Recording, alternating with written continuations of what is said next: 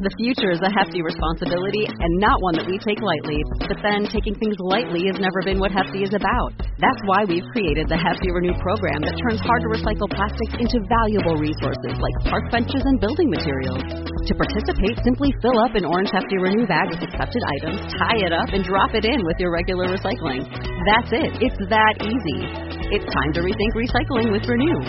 Particular valued resources may vary by geography. More info available at heftyrenew.com. Hey, this is Tony from the XJ Talk Show telling you about episode 148 coming up this week, be released on Monday. Don't forget to join us on our live shows every Thursday, 10 p.m. Central. Episode 149 will be next week. Come join us for the live show. Just go over to uh, xjtalkshow.com. You'll be able to see the video and chat in our little chat room.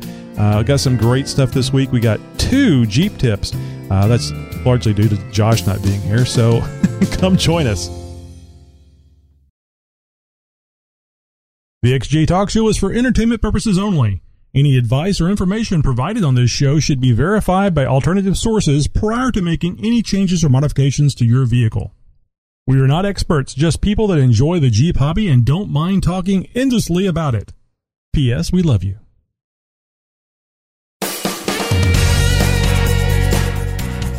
XJ Talk Show is on the air. Okay, it's a podcast. Oh, you know what I mean. Anyway, here's Tony and Josh. Hey, well, it's me tonight, not Josh. Unfortunately, Josh had a little accident in the family. Uh, you thought I was going for a joke there, I'm sure, but this is serious business. Uh, I don't think Josh would mind me saying his father in law was involved in a motorcycle accident tonight and he had to go to the hospital. So, if everybody would uh, take a few moments and uh, say a, a nice uh, few words in, in prayer for Josh's father in law, I know we would all appreciate it, and uh, I'm sure it'd make a, a huge difference uh, in uh, the recovery of uh, of him. We'll we'll be getting more on that later. And uh, as I said in the pre-show, I, if I know Josh, he if at all possible, he'll probably show up uh, while the show is going on, which means we get to reconfigure the camera here. So anyway, let's get going and see how badly I can mess this up. First week in G. So uh, this was also prepared by Josh, the consummate, or, is it constipated? No, consummate professional that he is. Uh, he uh, got all this uh, these notes set up, so all I have to do is read. Hey, this week in Jeep, details on the 2015 Jeep Grand Cherokee Trailhawk has been released. Four features stand out about the Jeep Grand Cherokee Trail uh, Trailhawk 2 concept. The Jeep comes, uh, sorry, the Jeep comes with an amazing 3.0 V6 turbo diesel that makes the four makes 420 foot pounds of torque hooked up to a 8 speed automatic transmission. Hmm, no 9 speed. Uh, Mopar tow hooks, rock rails, skid plates, and beefy 35 inch Mickey Thompson MTZ mounted to Mopar Wrangler wheels complete most of the package. That's right, I said 35 inch mud terrains. Jeep cut larger wheel openings and lifted the Jeep Grand uh, Cherokee Trailhawk 2 to squeeze the rubber underneath. We've all been there, guys. And I do mean squeeze. Even with not much more articulation than what we've seen from the 2014 uh, Cherokee, sporting three-wheel motion frequent, uh, frequently through the test drive video in Moab, as cool as they look, the larger tires apparently rub a bit when the steering uh, is angled at full tilt. It happens to the best of us, guys. The uh, the hood has been robbed from the SRT model of the same year, and not only looks mean as hell, but it boasts lightweight bragging rights, being made from aluminum, not steel.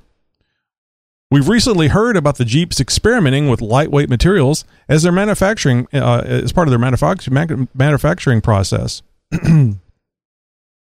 So it looks like this might be an example of that. Although it's just a concept vehicle at this point, let me underline concept vehicle. I know some of us were getting really excited.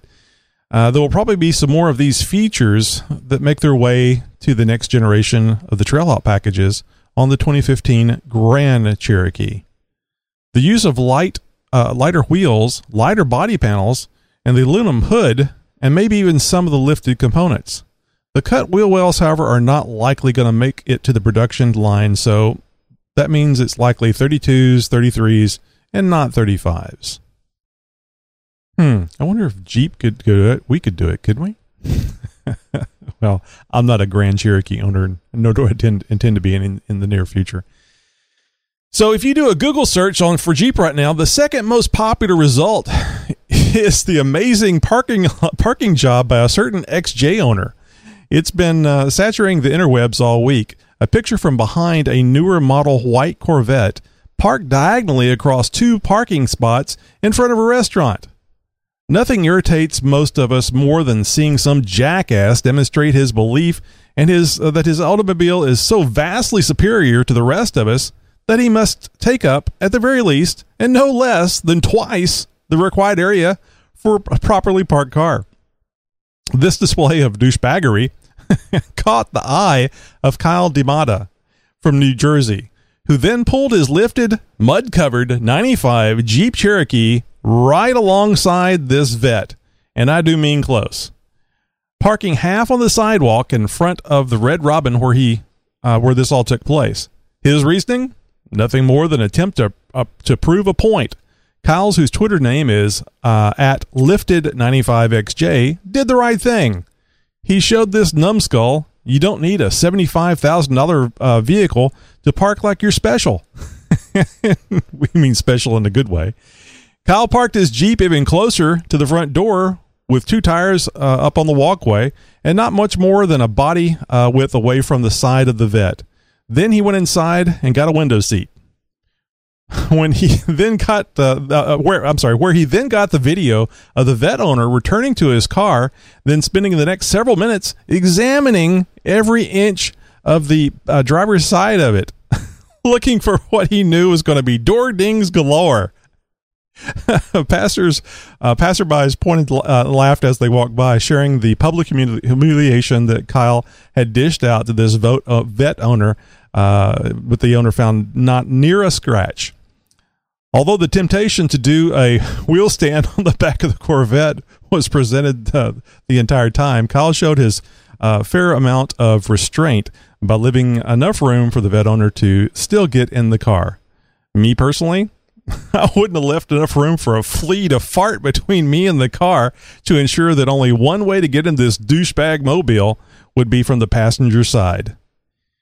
Yeah, I don't know how you guys feel about this stuff. Um, I'll uh, I'll do a little side note here. We have a uh, xjtalk.com member that uh, recently uh, was uh, driving his uh, us recently a couple of years ago driving his uh, um, um, what do you call it the bedliner covered Cherokee and somebody zoomed into a parking lot space that he was getting ready to pull into, and the I think it was a BMW or something. We all we all hate BMW owners, don't we?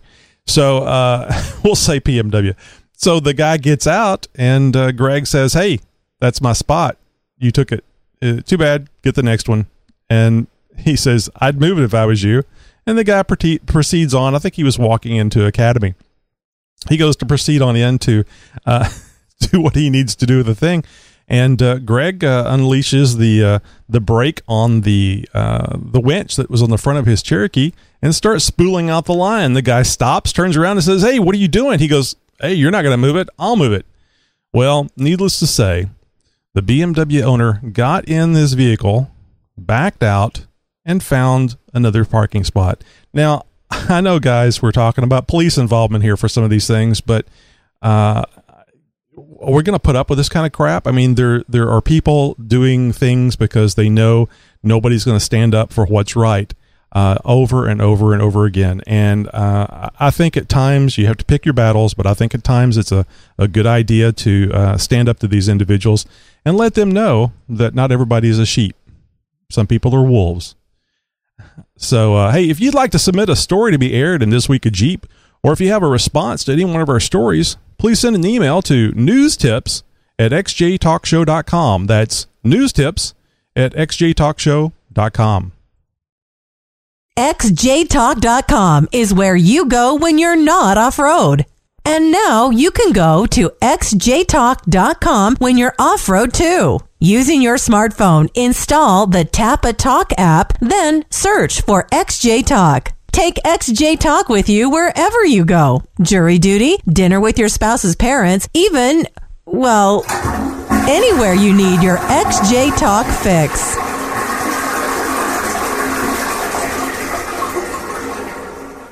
Hey guys, this is Andy from IronMan4x45.com, also known as Iron Man Andy, and you're listening to the XJ Talk Show. This is Dan from the 4x4 podcast, and you're listening to the XJ Talk Show. Hey, today's podcast is brought to you by Audible.com. Over 150,000 titles to choose from for your iPhone, Android, Kindle, or MP3 player. Get a free audiobook download and a three a 30 day, not a three day, but a 30 day free trial at www.audibletrial.com slash XJ Talk Show. And you'll be helping the show out a little bit with a little something something. So uh, keep that in mind.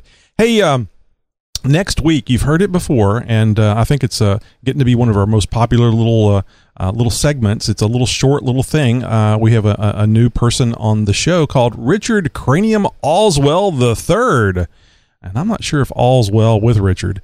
But anyway, uh, so watch it, watch the show, listen to the show next week for the autobi- autobiography of Jeep Cherokee XJ.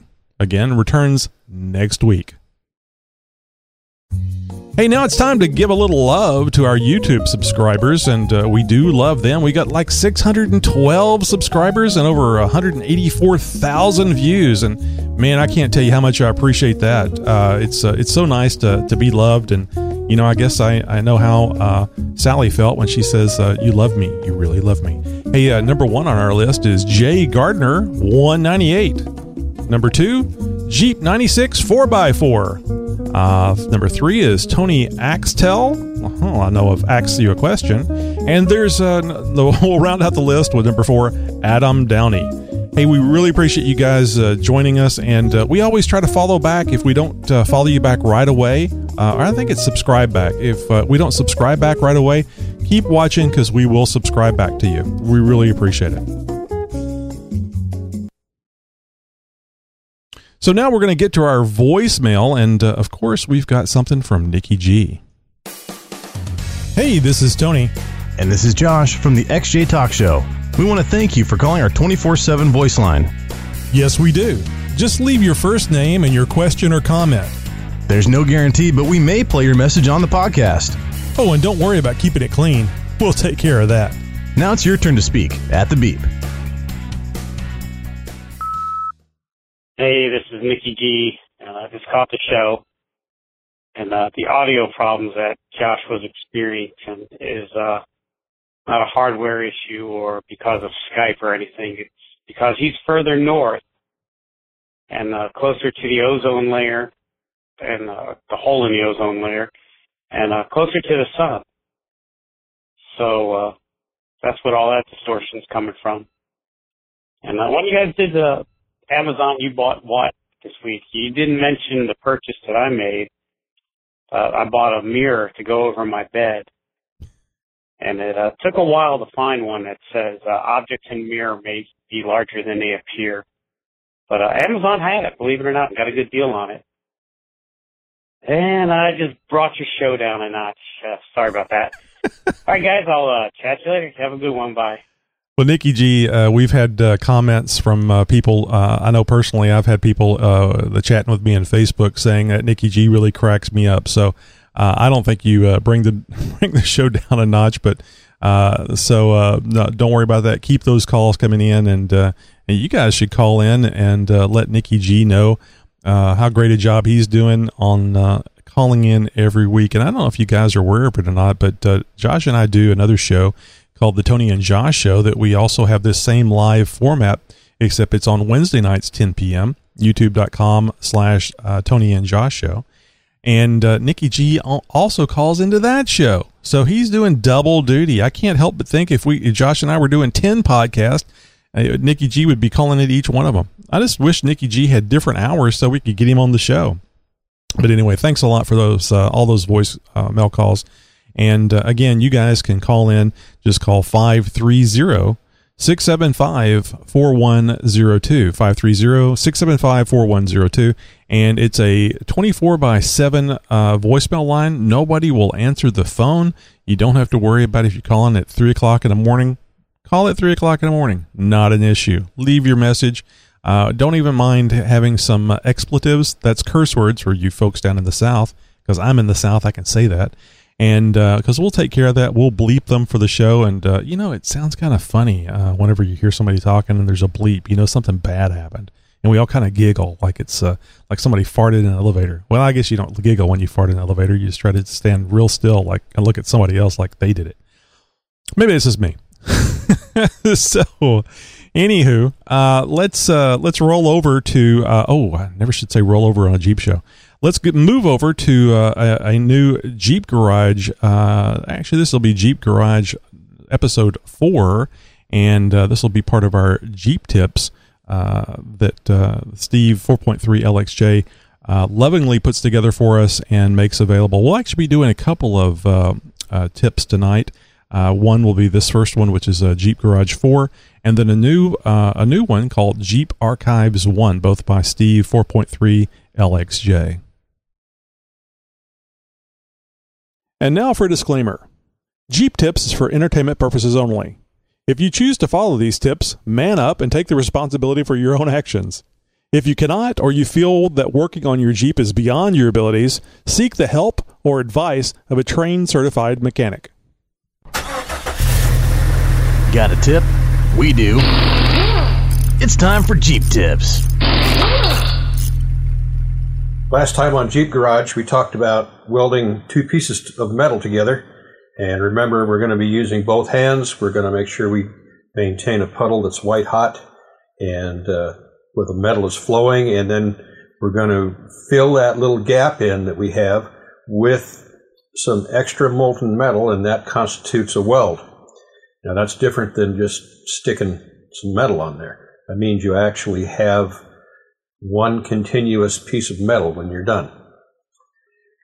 Well, last time I also uh, promised you that uh, I would talk about vertical and horizontal welding. And uh, next time I'm going to talk about making some repairs to floor pan, floor pans and other body parts. And before we do that, we have to learn one essential important skill that you need to master before you can do these things. Uh, and that includes uh, welding up cracks in your frame and uh, welding uh, suspension parts on. All of these kinds of things depend on a skill that's called stitching. Now, if you've ever sewn with a needle and thread, I know I have, uh, you can sew in a linear fashion where you just sort of go in a straight line, or you can sew with a stitch where you uh, go ahead and then you come back on yourself and you go ahead a little more and you come back. And that's the kind of stitching that we're going to do with a welder. And the reason we have to do this is that a MIG welder is not made to weld vertically or horizontally. Um, it just doesn't work. There are uh, uh, fluxes and so forth on a stick welder that help you do this. But a MIG welder if you're running a gas shield, does not have this. And if you're trying to weld sheet metal with flux core, you're not going to have a very good time of it either.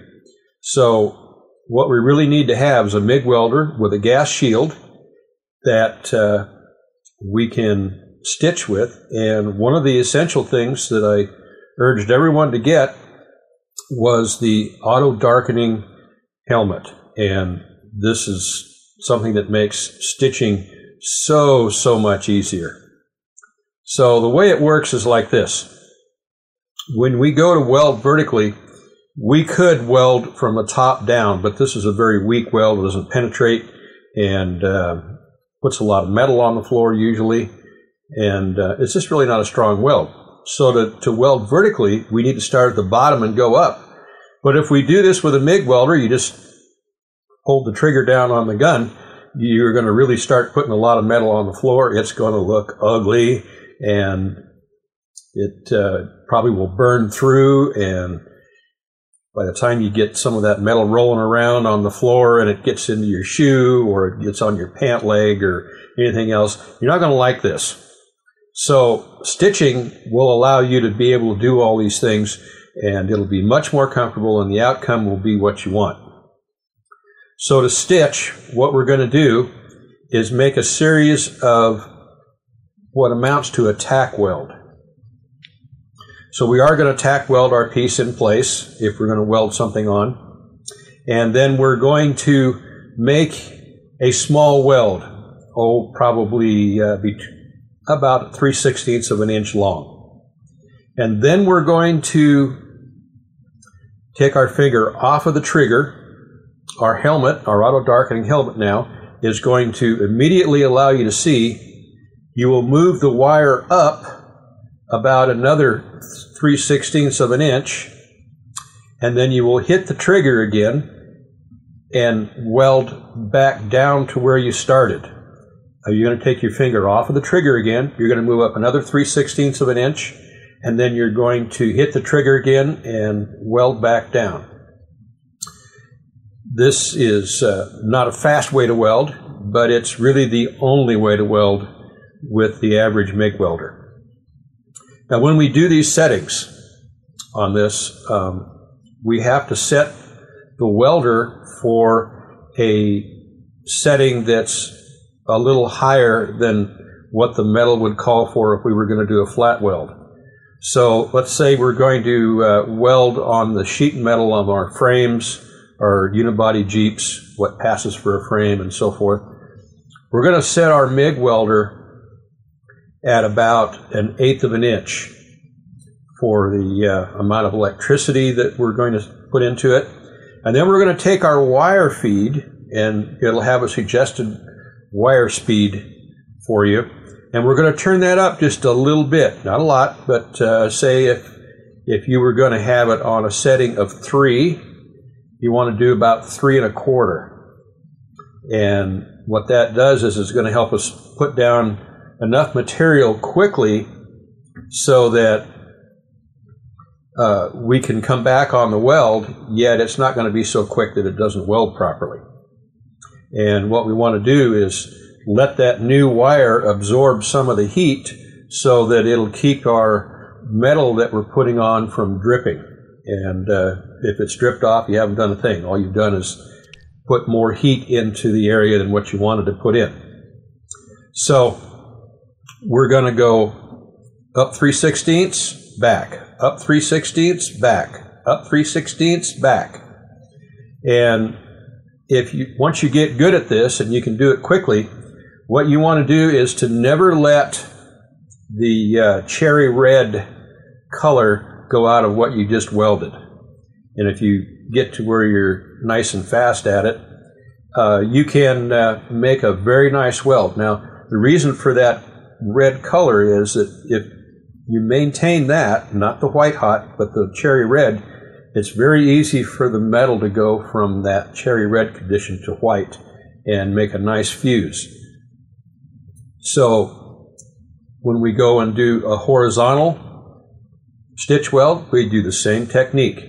3 sixteenths up, 3 sixteenths back, 3 sixteenths up, 3 sixteenths back. And once you manage to get this skill down, then you're ready to start welding on your Jeep and you can start making the repairs that you want to make.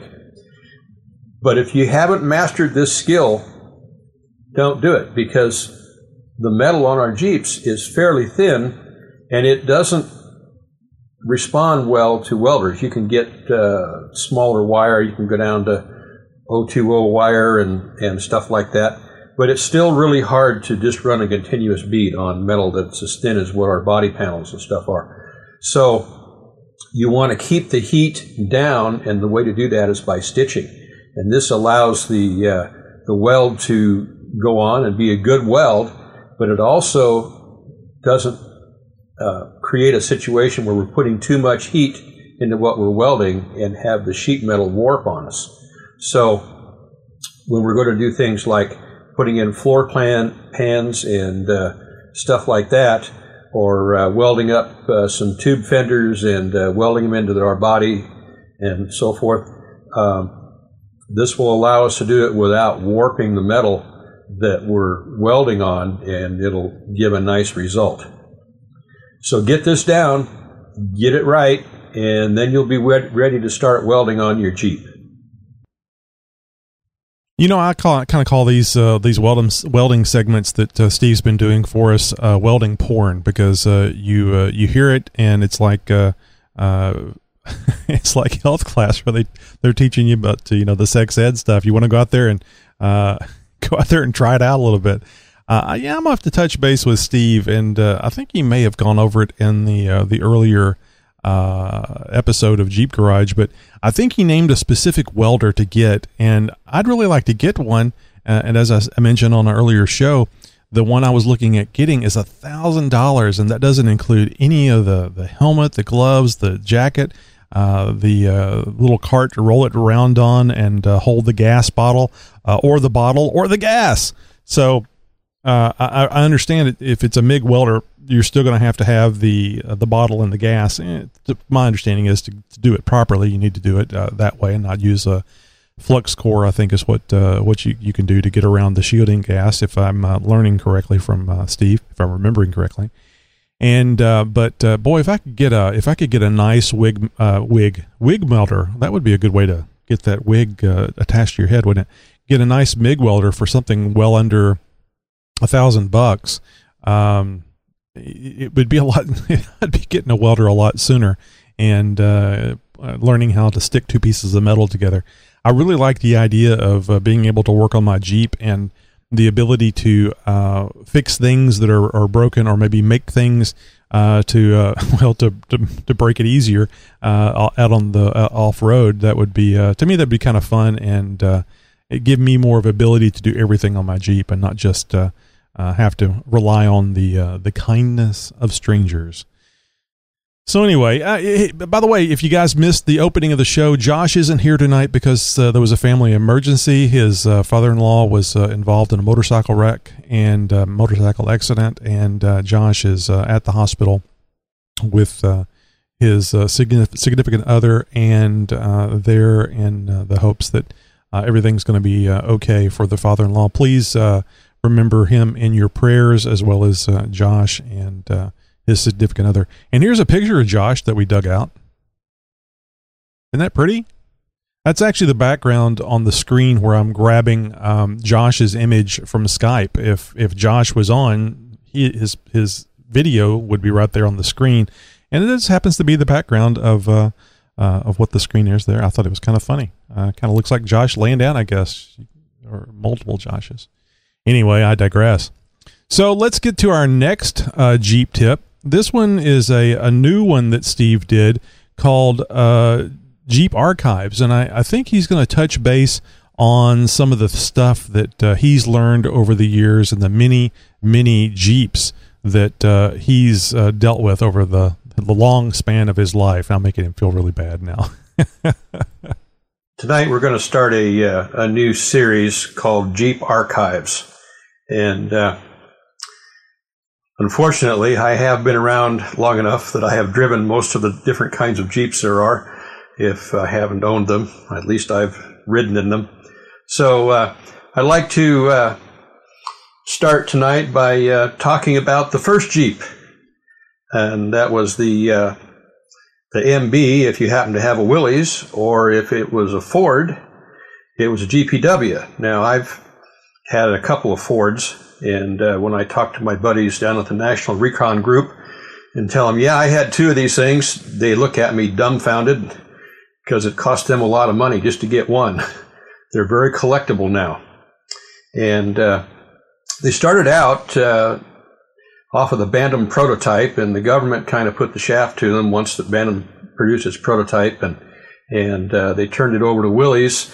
Willys could not make enough of them, so they gave the contract to Ford, and Ford then started making the uh, GPW. And it didn't matter whether you had an MB or a GPW, the military designation for these uh, uh vehicles was the general purpose vehicle. And so uh, GIs, instead of saying, go get me a general purpose vehicle, they kind of shortened, shortened it up to a GPV, and then it just got shortened up even more to the GP, and then it just turned into Jeep. And that's how the name was born. Now, the first uh, MBs didn't even have a, uh, stamped grill like we all know and love. They had a uh, a grill that was that anybody could make. It was made out of flat iron. Had uh, a six volt battery in it, which was common for the day. Everything was six volt back in the 40s and 30s and so forth. Um, they didn't go to 12 volt until they started uh, getting a little fancier cars in the 50s. So, had small six volt headlights, had some blackout lights, uh, and uh, had a big old six volt generator on it that put all put out all of about 30 amps. And uh, there wasn't much on these things. They, uh, you know, outside of the lights and uh, the starter, there wasn't anything electrical on them. Windshield wipers were by Armstrong. They had a little handle on the inside, and you uh, wiggled that handle back and forth while you were driving. And uh, if you had to shift gears, well, then you stopped your windshield wiper op- operation and you uh, shifted gears, and then you went back to your windshield wiper. And uh, a lot of these Jeeps had uh, a top of sorts. It was just kind of a Surrey uh, that kind of went down and back. Um, and uh, uh, couldn't drive too fast in the rain because the rain would start coming around the backside and it would get on the uh, inside of the windshield, and you didn't have a windshield wiper for that. It only worked on the outside. So uh, the, most of the Jeeps, however, that were made for uh, World War II uh, didn't have any top, and I can tell you from experience, uh, the ones that I had, uh, 32 miles an hour is the magic speed to drive in the rain. You can work your windshield wiper, and the rain will go over the top of you. If you drive any faster, like 33 miles an hour, the back of your head gets wet. At 35, the inside of the windshield gets wet. So you uh, drive 32 miles an hour in the rain without a top. Anyway, uh, uh, the uh, running gear was rather light in them. They had a T84 transmission, and uh, I'm not sure there ever even was a Spicer number designated on the transfer case. Uh, those transfer cases kind of looked like a Spicer 18, except that uh, they had their own gear tooth count and and so forth, and a lot of the parts didn't bolt or anything like that. And uh, they had Dana 25 axles front and rear. And the reason they did that was that the military wanted to be able to drop these things out of the air if they wanted to. So they specified that they had to uh, weigh less than 2,000 pounds. Well, they didn't make it. Uh, the final weight was about 2,700 pounds, and uh, so they never hit that.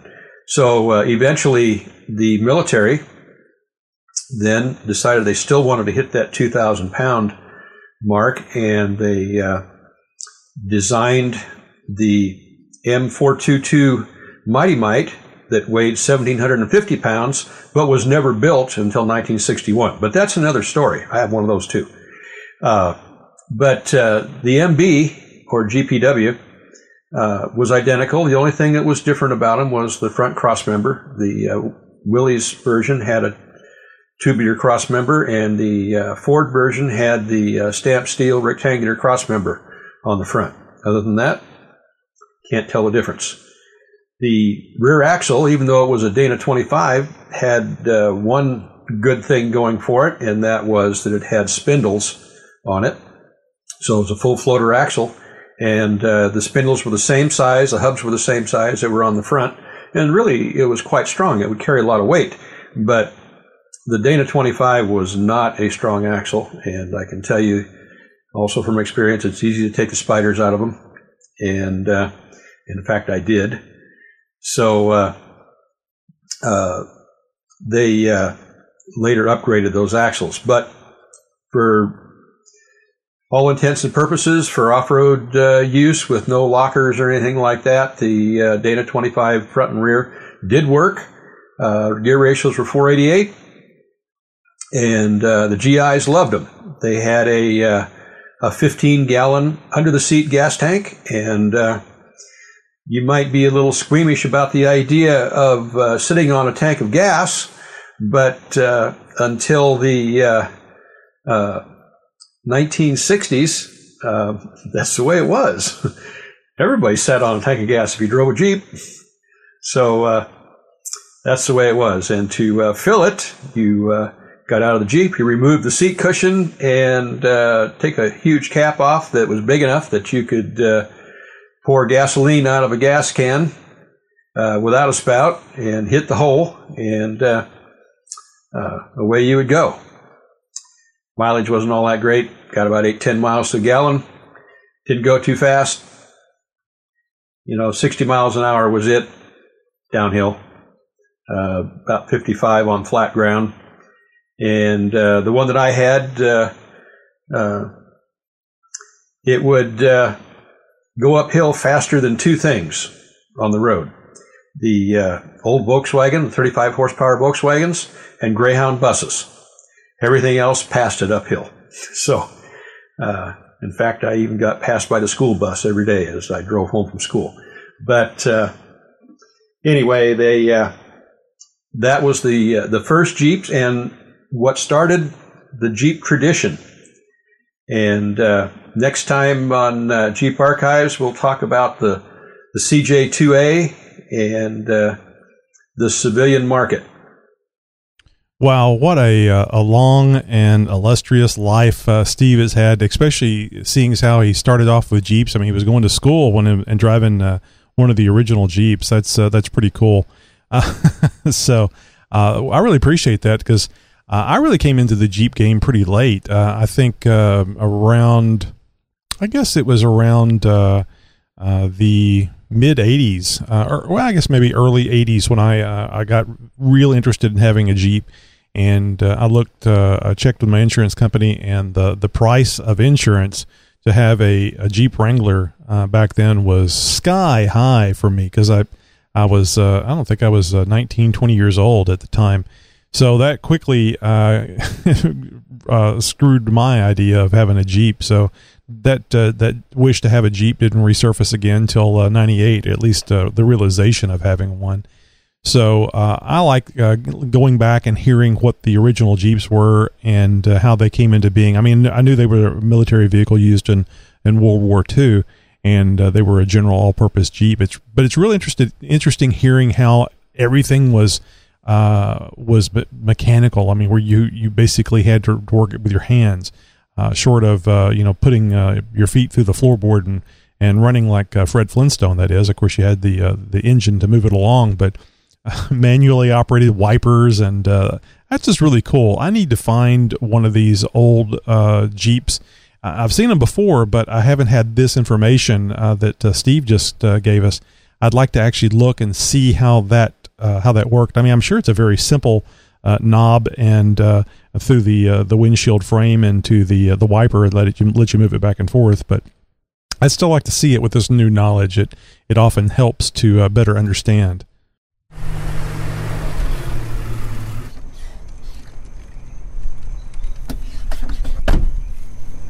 Hey, Josh. Josh. Oh, I guess Josh isn't here. So uh, this is the segment we like to call uh, chit chat, and uh, I guess it'll just be chit tonight uh, because uh, Josh isn't here. So uh, I will tell you something kind of quick. I was really happy that Matt Matt Smorenberg from xjtalk.com he had to run out and pick up some parts that I I picked up for him here locally from a Craigslist um, advertiser. He's putting together an MG I know it's not a Jeep, but you know Matt's that way. and anyway, I had been after him to uh, to let me come up there and uh, get a couple of uh, Jeep seats, uh, front seats uh, that were from uh, same year and also same color covers as my '98 Cherokee. And since he was coming out to pick up the MG parts that I'd picked up for him, uh, he went ahead and brought the seats down to me. Now, this isn't one of these is the seat, the other one is not. Now, I apologize for you folks that are listening to the audio audio only podcast, but look at it this way: it's just a Jeep seat you're looking at. Uh, if you were here looking at it, so uh, I had no idea that I was getting this uh, seat so dirty. Uh, the one on the left is the one that I've had in my Jeep from from the day that I purchased it with 19 miles on it from uh, the uh, the local dealership. And uh, yes, kiddies, uh, if you work on your Jeep and then uh, don't think you're that dirty, and go to sit down in it to move it, uh, back it out of the garage so you can pick up the tools and everything else, your Jeep seat will get dirty like this. Now the the Jeep seat on the right is the one that Matt brought me. Unfortunately, the frame was was pretty much toast on that thing. So what I did, oh, uh, and if you can see there on the left, you can see where the uh, the vinyl had uh, torn, and you can see some of the the cushion uh, sticking out from the side. That's the thing that I was, uh, at least in my mind, was the big thing that was bothering me about it was not that it was that filthy, but uh, that it was torn and exposed. Also, too, I didn't realize that the the cushion was pushed in so much, but hey, that's what happens when you get a fat ass, right? So anyway, I uh, uh, I learned I learned me how to uh, recover my uh, my seat since the the one Matt brought had a broken frame. I needed to use my frame, and I've got power seats anyway, so it would probably work out just uh, better mo- moving the uh, the covers. So getting the the cushion off that the the one that you sit on worked out really easy. That one wasn't very difficult to get out of there at all and uh, I went ahead and moved the cover and the cushion to my uh, uh, original frame, and then I had to actually pull the cover uh, and the, of course, the uh, the headrest. The headrest is easy; it just pulls straight out. But I had to pull the cover off the new seat, pull the cover off on my old seat, and replace uh, it. And it probably took me, you know, first time doing it, it may have taken me an hour to do it and uh, I'll have to apologize for the aspect ratio of this picture, but certainly you can tell uh, how nice that seat looks in there. Now, don't get me wrong, folks. I would much rather have a nice off-road suspension racing zoom, zoom, zoom, uh, red and black with XJ Talk logo. Uh, you know, one of those $500 jobs. Love having a couple of those in there. Uh, but my God, that's a lot of money to spend for a seat. And this is this is really my daily driver. And as as cool as it would be to have custom uh, seats in there, I think that this is uh, probably a lot more practical for me. So anyway, now what I have is a nice seat. It looks very nice, very new. I cleaned it up with some carpet cleaner, upholstery carpet cleaner. Got it sitting in there, uh, and now the the steering wheel looks like crap. so I've been researching what I can do about that steering wheel. Um, one of our uh, xjtalk.com members uh, posted up the other day about uh, getting some help with uh, uh, covering the um, covering the uh, steering wheel with paracord. And I, I remember reading that, so I I've been digging around a little bit and seeing how you can do that, and if that might be a, a good alternative I know that stuff is very resilient, and uh, and hell, even even if it's not, if you know how to put it on there once, you can always take it off and and put some on there again. And uh, they come in different colors. Of course, you could do different patterns. One of the things I read though was is that if you don't uh, gut it, in other words, take the the strands that are inside, I guess there's some sort of rubbery strand, st- strands that give it the strength. And if you don't gut it and take that out, it has a tendency to be really, really thick. So you wind up with a much bigger steering wheel and may not be comfortable for your hands. I guess that really depends on the size of your hands. So uh, I've kind of been looking around, seeing if I can uh, figure out a good color uh, to go on there. So you might may see a future video on YouTube where I, uh, I, I, at least go through how I covered my steering wheel and paracord. Um, I sure wish there was a, a, a way to replace the factory leather that was on there with uh, a replacement that you know was exactly that same uh, fit. And uh, I understand it might take some uh, some skill learning how to stitch that thing up and getting it tight. But uh, I, I really like the original uh, leather on the steering wheel. I thought that looked nice. Although the paracord probably would be have you give you a little bit more grip and a little more control for on and off road, which which would be nice. Um, you get some uh, some cleaner there on that leather, and it uh, does have a tendency to get slick. And if you're you're uh, wearing your extra cool racing driving gloves, it might actually slip. No, I'm just kidding. I don't have driving gloves. Although it has gotten cold enough where I have driven it with with uh, gloves, even uh, down in the Houston area. So uh, that probably happens to you guys more frequently in the northeast, north, and northwest. So I still think it'd be cool to, to drive around in snow. Well, let's see what else. Uh, oh, uh, I had uh, I had reported back uh, that I was getting a ticking noise. Uh, sounds sound like this. I don't like it when the engine makes a ticking noise. It bothers me. So uh, I was pretty happy today. Whenever I came outside, started up the the Jeep to go home, and there was no ticking noise. Now, I, I, of course, I've noticed it being getting less and less, and uh, the temperatures have gone down here. Uh, we're we're no longer in uh, the seven inches from the sun category. We're we're more of like uh, two feet from the sun. So actually, I don't think it was uh, above like uh, 85 today. So it, it, appears that maybe the lifter has a little more problem whenever it's hotter inside that engine bay. So we'll see as time goes on if that lifter noise abates completely and uh, of course if it comes back next summer. Uh, but engine seems to be running fine. Uh, I uh, I always measure my uh, gas mileage. I think it is a good way to see how well your engine is running, or maybe how how much foot, how much ankle exercise you're getting on that skinny pedal. but I think my my last fill up I was at 11.29, which is pretty good. Yes, yes, that's 11 miles per gallon, folks. which is pretty good considering uh, during the uh, peak heating of uh, August, I was uh, seeing uh, 10 fives, 10 eights. Um, that'd be good for an ETA, wouldn't it? Um, but anyway, uh, so I don't know if that has to do with the the temperatures going down, if it has to do with the lifter pumping up a little bit, or maybe it's all of the above. But at any rate, that's what's going on with my Jeep, and uh, I'm really happy with uh, the seat now that I've got it covered and that got that cushion replaced. And you know, it's more comfortable. I had to lower the seat a little bit because I felt like I was sitting too high.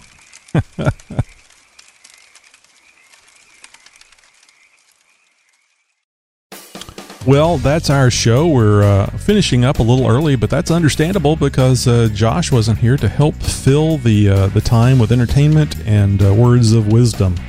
But uh, eh, you know that's how it goes. Uh, again, let's all remember Josh's father-in-law in our prayers. he was in a motorcycle accident. That's why Josh isn't here tonight and I'm sure Josh will be giving us an update in the future. Hopefully, it will be very good news if not uh, uh, maybe uh, miraculous miraculous news. So don't forget those prayers. I know I'm going to say mine right after the show. And even if you don't believe in prayers, give it a try just because it's worth a shot. What can it hurt, right? Nobody's going to know if you said a prayer. Anywho, so look, don't forget uh, to uh, follow us on Facebook uh, XJ Talk. We're on Twitter, also XJ Talk, uh, although the name says XJ Talk Show, but if you do at XJ Talk, you can find us. Uh, we are, uh, of course, here for the, the, to promote the forum, the Jeep uh, forum that you can go and uh, ask questions, smart ones, dumb ones, all in between, and you're not going to get flamed, at least not more than once, because we don't allow that. and honestly, uh, we never have to say anything to anybody on, on very rare occasions. Uh, the, the website xjtalk.com has been around now for over five years. March was our fifth anniversary, and uh, we got a lot of tech, a lot of people there, and they're all friendly and helpful. Uh, so if you ask a question that's been asked 10,000 billion million quadrillion times before, nobody's going to say that. They're going to answer your question. They're not going to say Google is your friend. They're going to answer your question. And, you know, if they don't like it, if they don't like hearing the question for the 10 billionth time, they're not going to let you know that it upset them. And this is the way forum should work.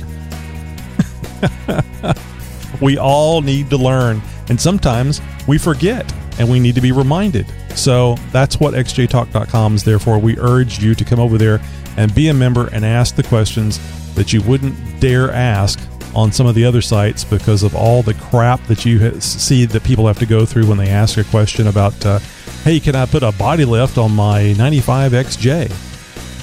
It's a unibody, so you can't separate it. That's fine. Anyway, so until next week, and hopefully Josh will be here, have a great Jeep week.